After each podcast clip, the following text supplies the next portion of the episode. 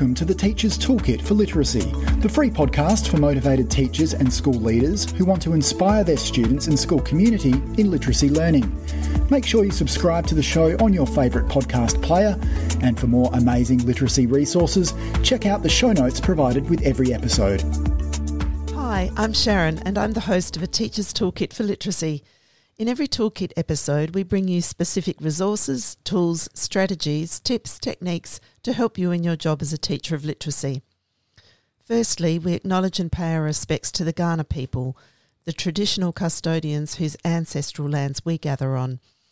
We acknowledge the deep feelings of attachment and relationship of the Kaurna people to country, and we respect and value their past, present, and ongoing connection to the land and cultural beliefs.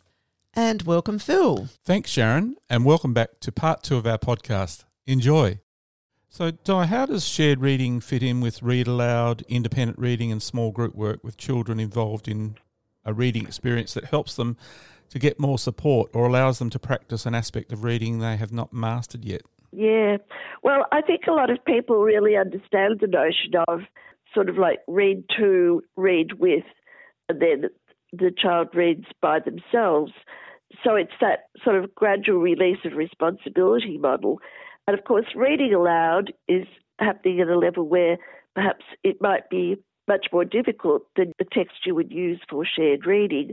But you want children to learn a lot about rich language, as I was talking before, extending their vocabulary, their world knowledge, um, the enjoyment of a lot of things about books and getting to know particular authors and styles of art and all kinds of things. But the children are learning a lot about reading and writing through that sort of material, but it's not necessarily going to be something that, well, it won't necessarily help a beginning reader. As the children are reading independently, it can certainly help. We can do a lot of modelling of thinking aloud about the comprehension strategies we're using, for example, and that might be through a read aloud. We might do something specifically about vocabulary in books that we're reading aloud, or even particular genres, what are the features of different genres, or the style of a particular author. But then when we get to shared reading, we're not just demonstrating how to read, we're also including the children in that process. So it's both demonstration and reading with the children so they feel very supported, but then wanting them to be able to join in and independently do it. And then independent reading is when they're by themselves reading independently material that they can read.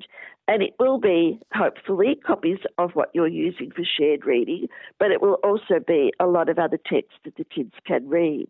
And it's interesting, teachers will talk about a just right book for children's yep. independent yep. reading, yep. and it means that there's a little bit of something for you to still work out, but most of it you can read by yourself.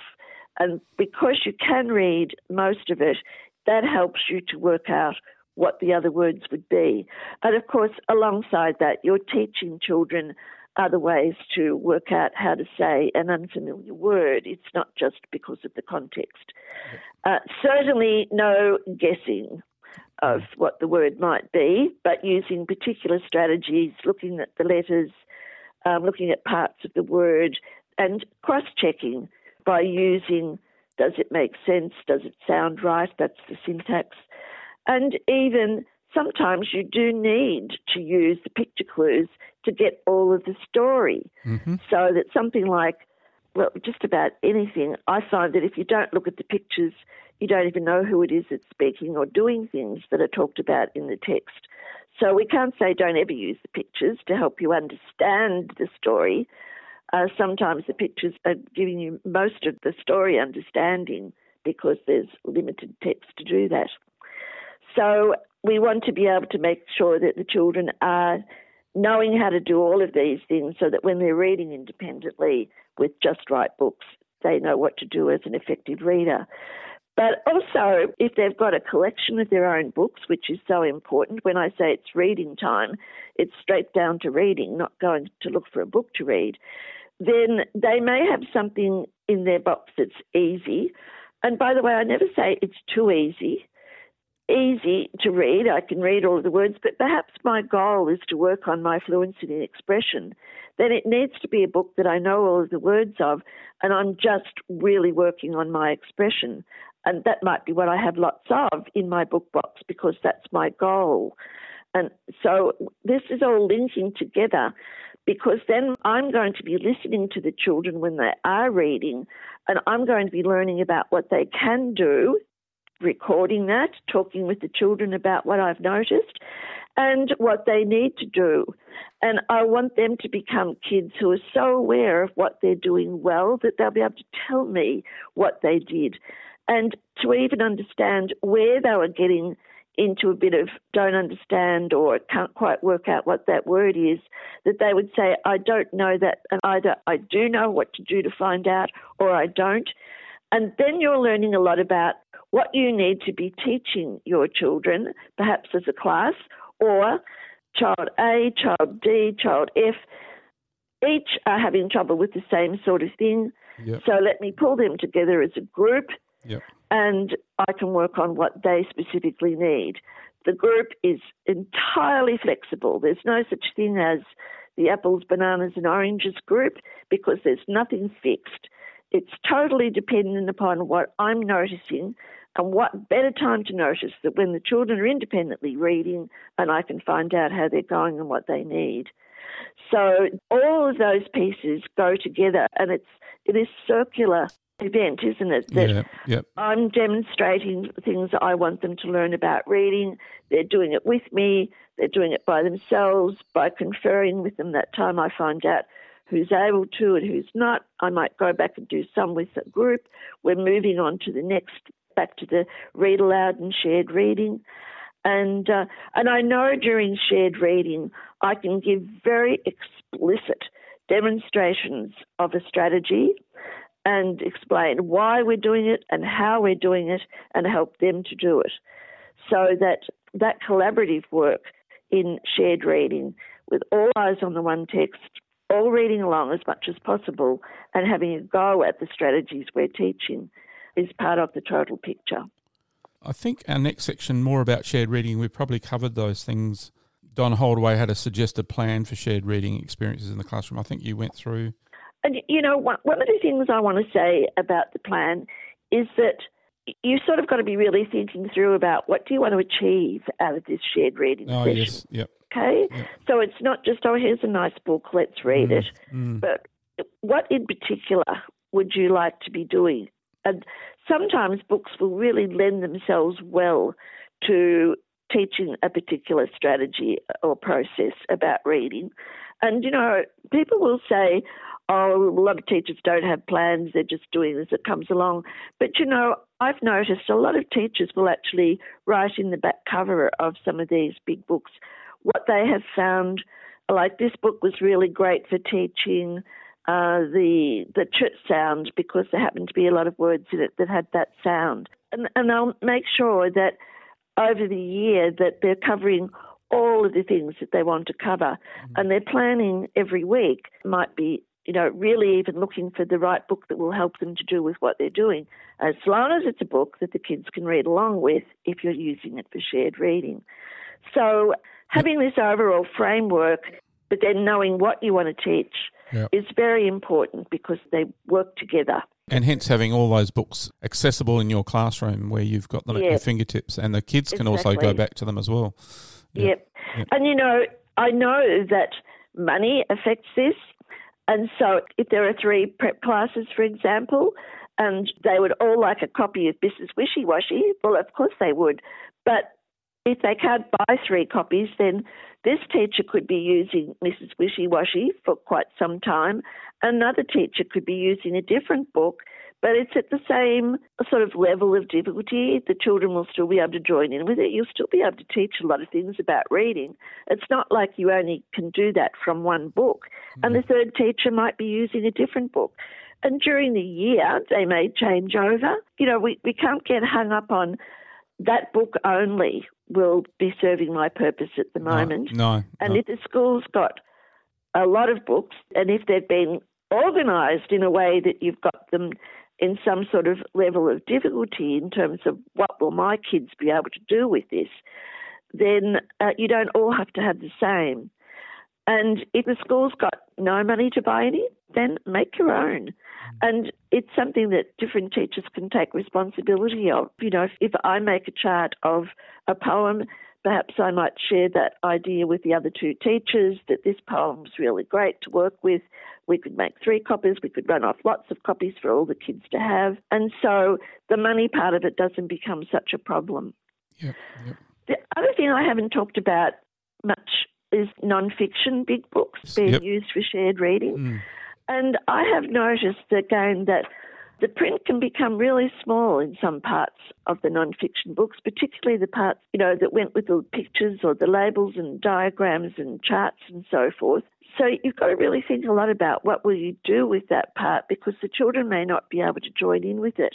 And you know, sometimes I think that that book is going to be really great for learning about the topic that it's about, and that in itself will help children's reading, and you'll be able to talk about all the features, the index and the contents and the labels and the, what you do with them and so forth, even though the children may not be able to join in with all of the text.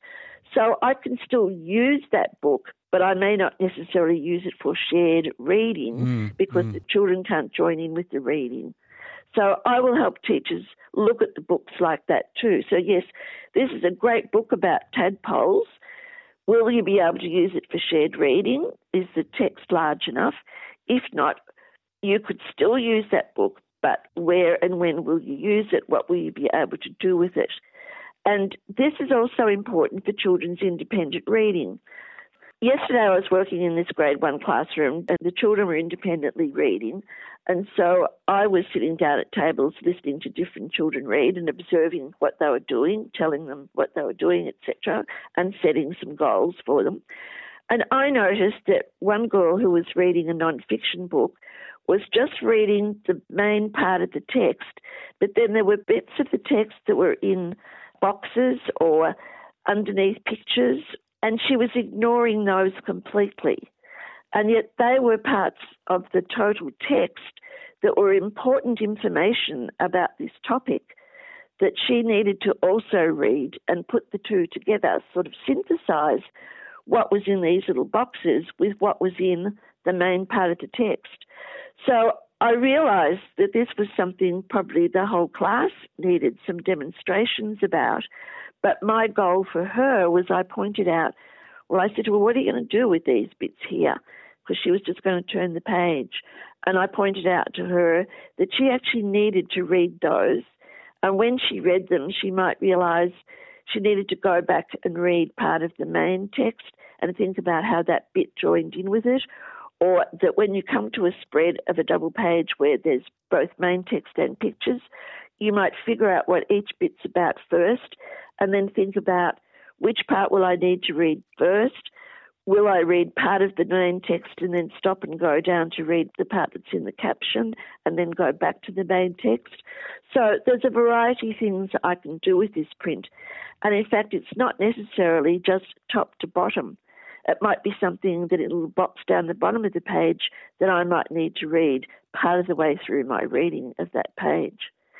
So you do different things with non-fiction books. And if you've got some non-fiction big books to demonstrate that, then that's much easier than just trying to do it with a book with tiny print that you would use for read aloud.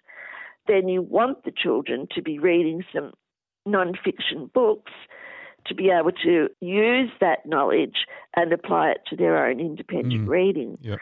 So I might be saying to my class, because of what we're learning about reading non-fiction books, this week in your book box, I want you to have at least two non-fiction books that you will be able to read or mostly read so that you'll be able to practice what we're learning about. So that circular aspect of all of this that I was talking about before, I'm thinking about what do I want the kids to have in their book box? And it might be I want them to be able to uh, predict when they're reading. So I might actually have a couple of boxes of books that really encourage children to be predicting while they're reading, and they can choose from those material that they can read, but to be able to practice what strategy we're working on. So the whole lot should be linked from what I'm demonstrating, what we can do together, and then what I want the children to be able to do independently. Yep. And if I'm planning that way, then I will be much more effective in my teaching of reading or anything. Absolutely. Now, when I ask the question, what can be taught in shared reading, there's all those nitty gritty things that we can teach as part of reading, and you've covered some of those. Are there any Yeah. any that you think that we might? Well, let's think. I mean, I think first of all, they're getting the right attitude and habits Yep. about how reading's enjoyable and it's something I like to do and I will do it often. Yep. And the material you're using and how you go about teaching reading affects that dramatically. And I did mention that we can, you know, teach kids about the very simple concepts of print right through to very sophisticated comprehension strategies.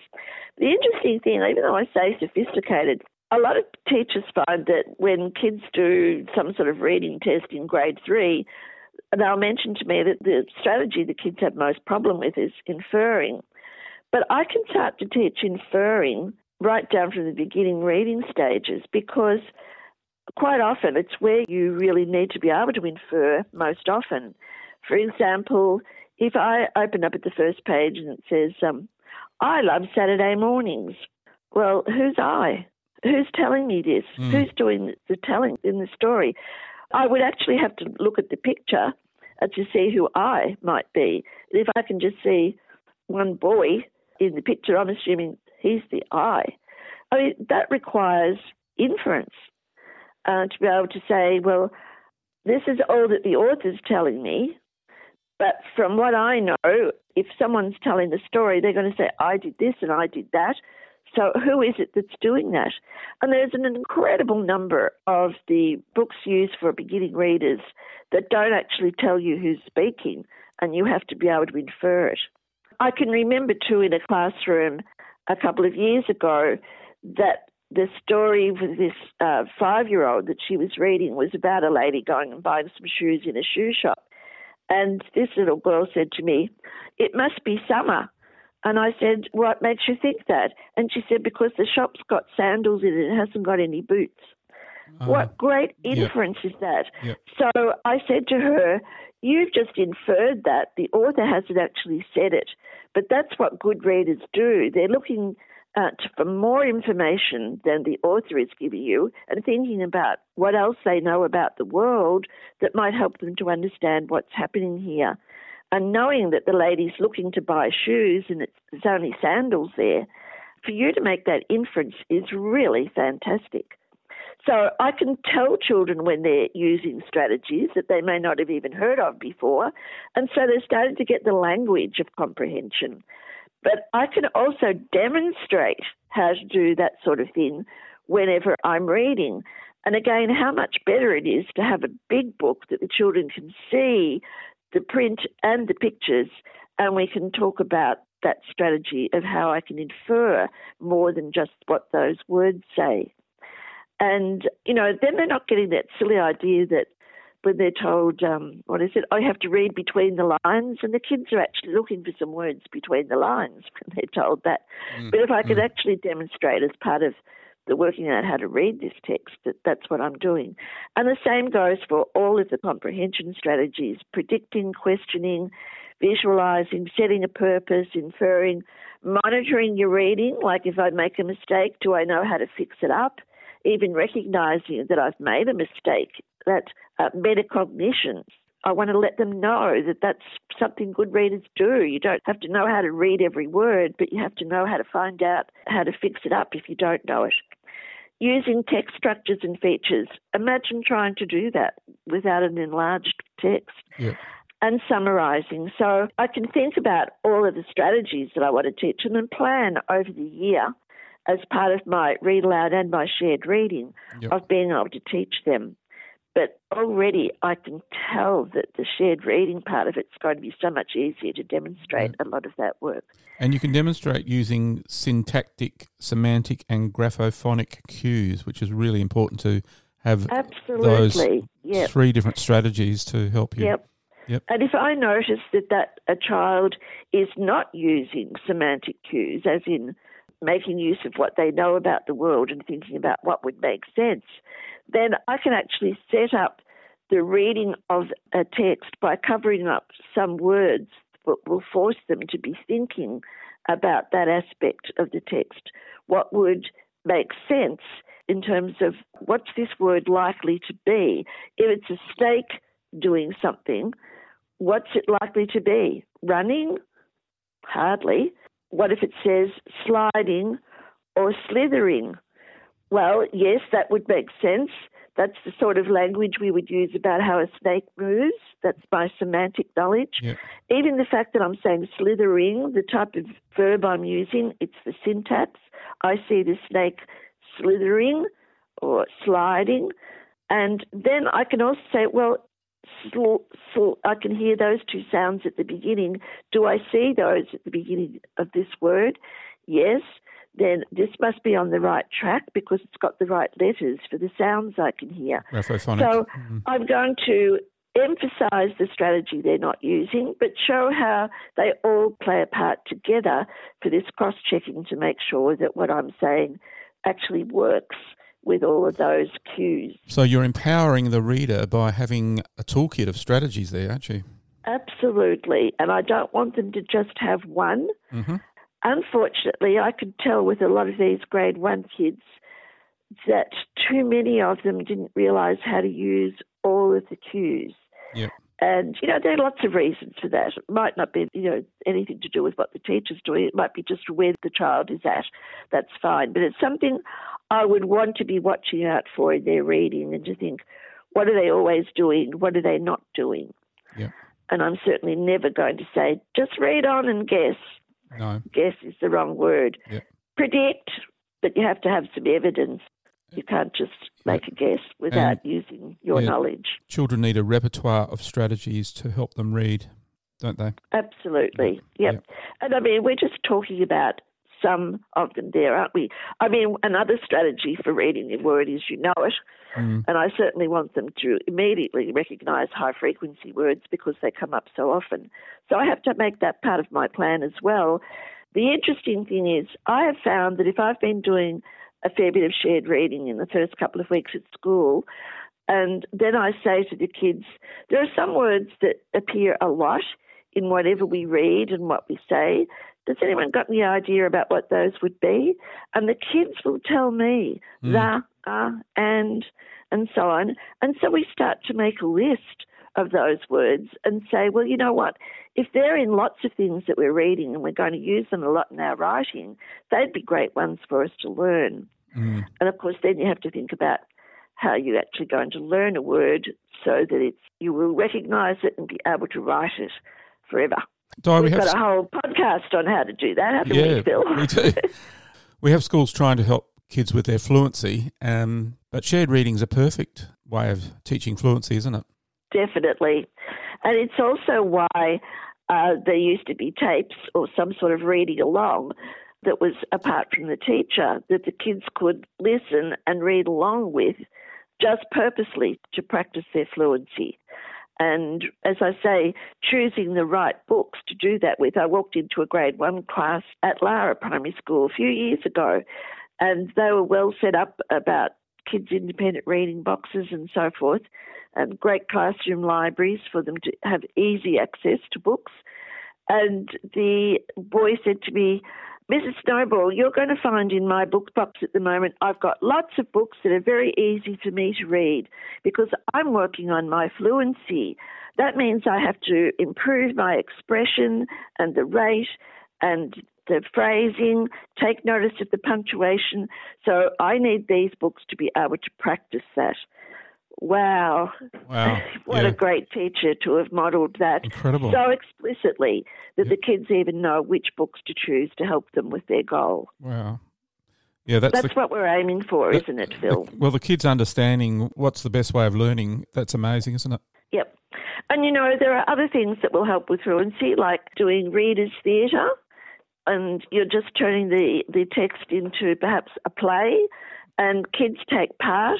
And you know, you can do that with even just putting little labels on a story that's a big book, narrator, and then the names of the characters as they speak, Mm. and giving either small groups in the class or individuals those parts to read.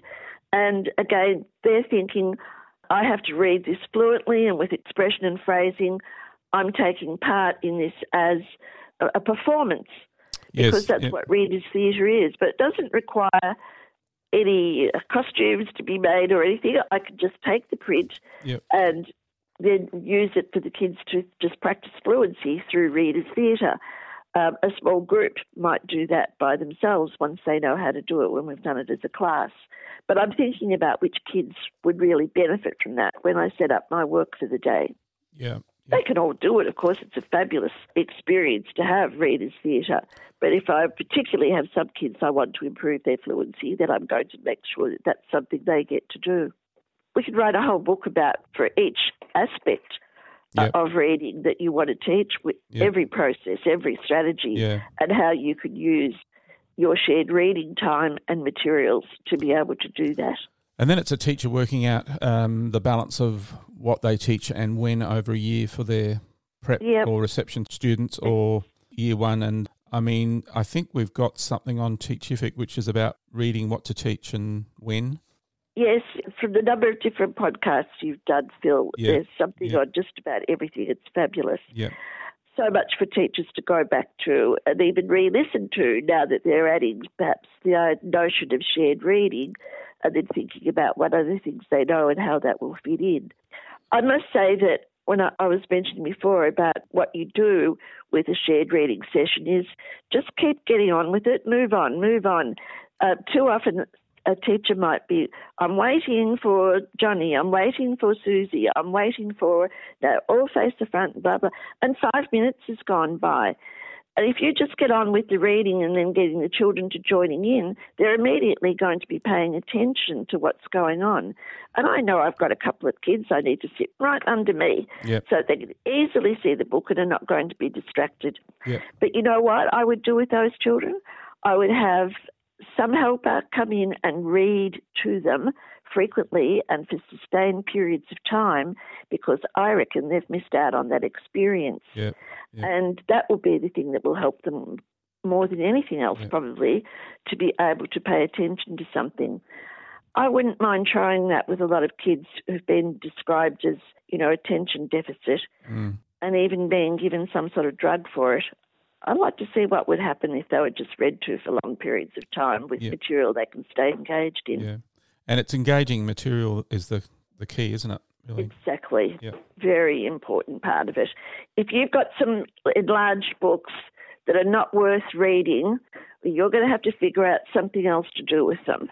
Yeah. And I really mean that Yeah. because they may be very good for a read aloud, they may be very good for giving to a teacher in an older grade. You know, many books were published for shared reading for older children. Yeah. So I'm shocked when I see those books, you know, in a younger grade Yeah. because the children definitely cannot join in with them. Now, if the teacher's got it there because they're studying um, the rainforest, and there's a great big book on the rainforest that's in the grade four classroom, I might borrow it as a read aloud for sharing the information in Yeah. the book, Yeah. but I don't expect to use it in shared reading. No. But there's a specific way of choosing text for shared reading, and they need to almost go through and do a cull and um, put those all in one group somewhere. And then You put- do. is the first thing I do in a school is we look at what they've got and we actually then organise them according to where they're most suitable to be used. Yeah. And if there are some that we do not want for shared reading, we put into the pile that are for topic studies Yep. and think about which grade in the school would want those books. And also, we then think, well, why in the world was this ever bought? Someone paid $50 for this and it's not worth reading once. Mm. Do I want this in my classroom at all? Well, I know what I would do, but each school has to make their own judgment about what they would do with that. Yeah. You know, one of the things that sort of almost breaks my heart is if something's really crummy and then they think, oh, well, they could take that home to read. Yeah. Mm. No. No. You know, I want children to know that reading is a fantastic experience. It's not reading some drab, old, fall apart, or whatever book. Especially if the kids are from homes where they don't have great books at home. Yeah. It really is a very cruel thing to do, I think. Well, we talked about in another podcast about it being an equity issue, didn't we? That, Oh, um, definitely. Yep, you're not kidding. Now, Di, some of the associated activities that can be connected with shared book experiences, we've talked about readers' theatre, but Yep. there's other things, aren't there? Yes, definitely. It might be um, using the storyline to dramatise because that's a great way of finding out if the kids really understand what it's about. And you know, the comprehension part of being able to put yourself into the role of a character based on the information that's in the text, uh, dramatising that. Um, so we could either redo the whole thing as a play, or we might just pull out what would this character look like. So that might even be some sort of artwork about from what we know about this person in the story. What would they look like? Do you think? When would it be taking place? Where would it be? Could we illustrate that? Some may have a great rhythm that lends itself to tapping or chanting or even dancing. Yep. yep. Um, so encouraging that sort of free expression is great.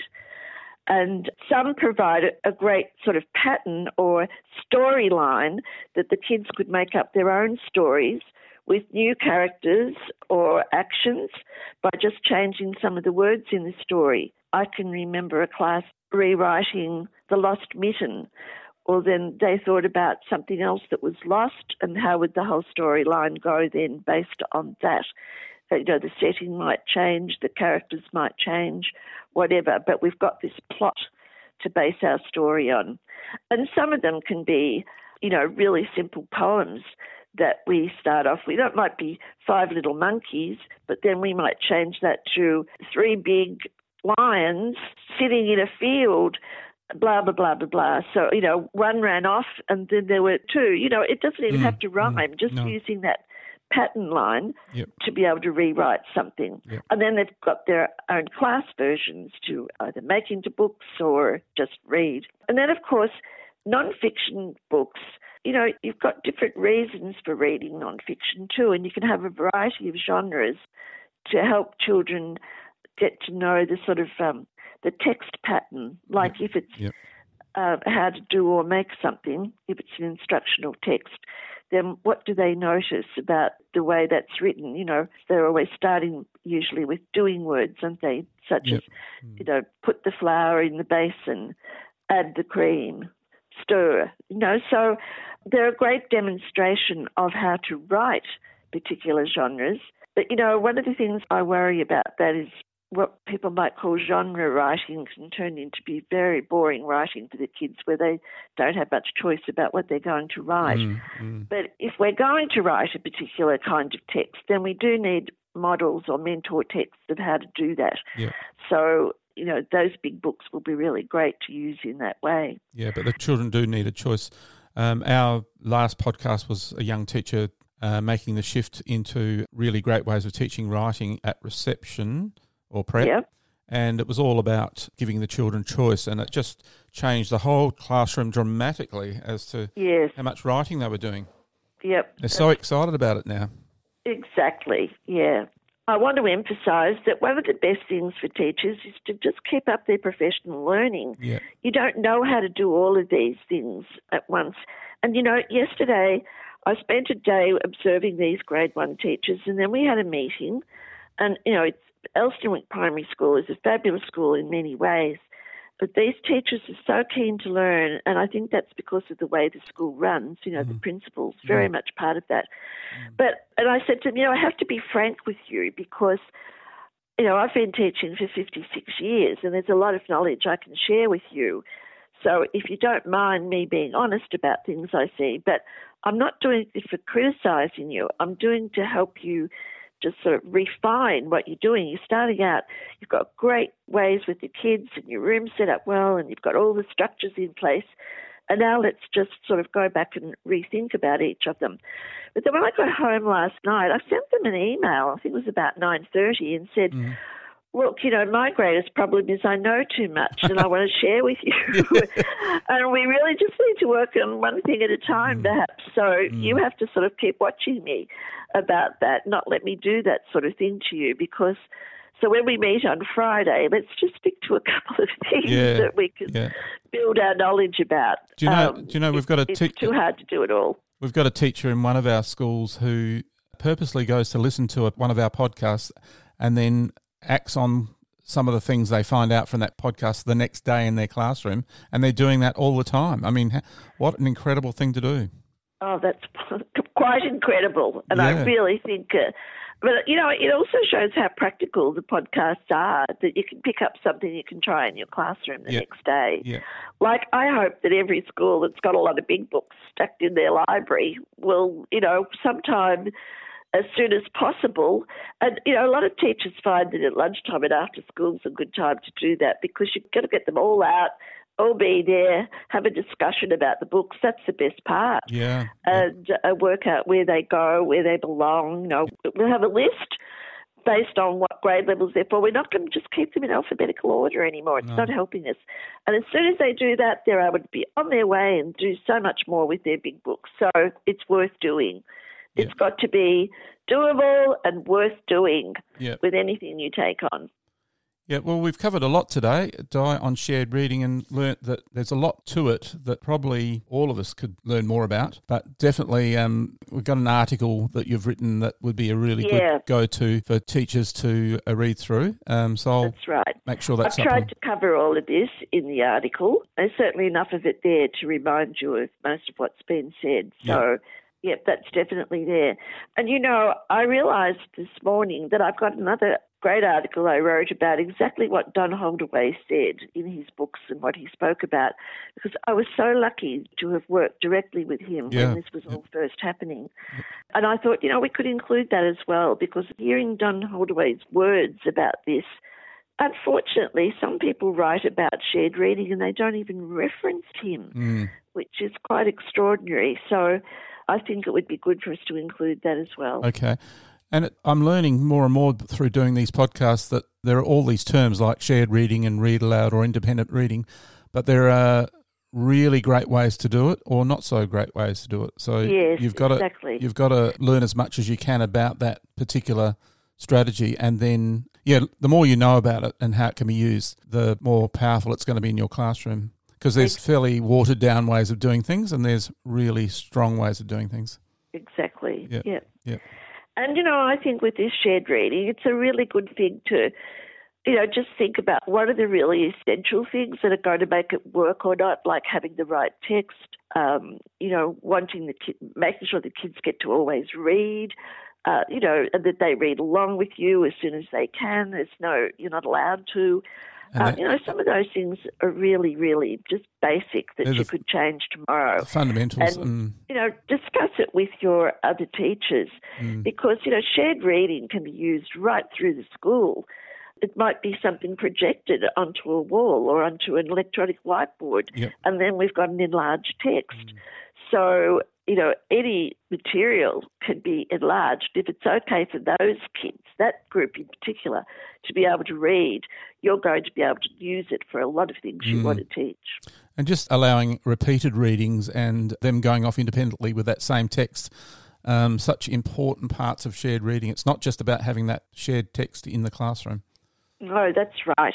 And in fact, there are some fabulous, sophisticated poems that would be ideal to enlarge in some way yep. and then have the class joining in with. Even in secondary school, I've done this. Yeah. And, you know, I've seen it in a secondary school kids who were really struggling, and the teacher wrote up the words of a pop song that they all knew. And they all joined in with that, and that was their first feeling of, wow, I'm a great reader. Yep. So, you know, the material's out there, we just have to use it. And uh, don't forget, everyone, on Teachific, there's a whole section on poetry. If you just drop down menu and you'll see poetry, and there's hundreds of poems on there that are all copyright free. Oh, wonderful. Mm. Absolutely wonderful yep. because it's such a great tool as text yep. type to use. Yep. Wonderful. Yep. Thanks very much, Di, for sharing your great knowledge again. It's been wonderful having you on the podcast. My pleasure. I was just going to say, one of the things is now I hope if you look at something online that's a little film of a shared reading, that you might be looking at it with a more critical eye because they're not all really good. No, no, being very okay. critical and a lot more knowledgeable now that you've listened to this podcast, yeah. I would say. Thanks for another wonderful session, Di. And thank you, everyone, for joining us today. Wonderful to have you as part of the podcast. And just letting you know, letting all listeners know that this concludes our podcast series for 2023. We think we've brought you another great range of topics and um, thoughts, ideas, tips, tricks, techniques, and we look forward to having you join us again in the new year. All the best and bye for now. Thanks for listening to the podcast. To make sure you don't miss any literacy learning tips and insights, please subscribe to our show on your favourite podcast player. At Q Learning, our literacy specialists draw on over 30 years of teaching and international consulting experience to deliver world class learning solutions. We equip, empower, and support teachers to become their authentic selves. To find out about upcoming webinars and about how Q can help you and your school, visit qlearning.com.au. And you can get even more amazing teaching resources right now at teachific.com.au. Stay tuned.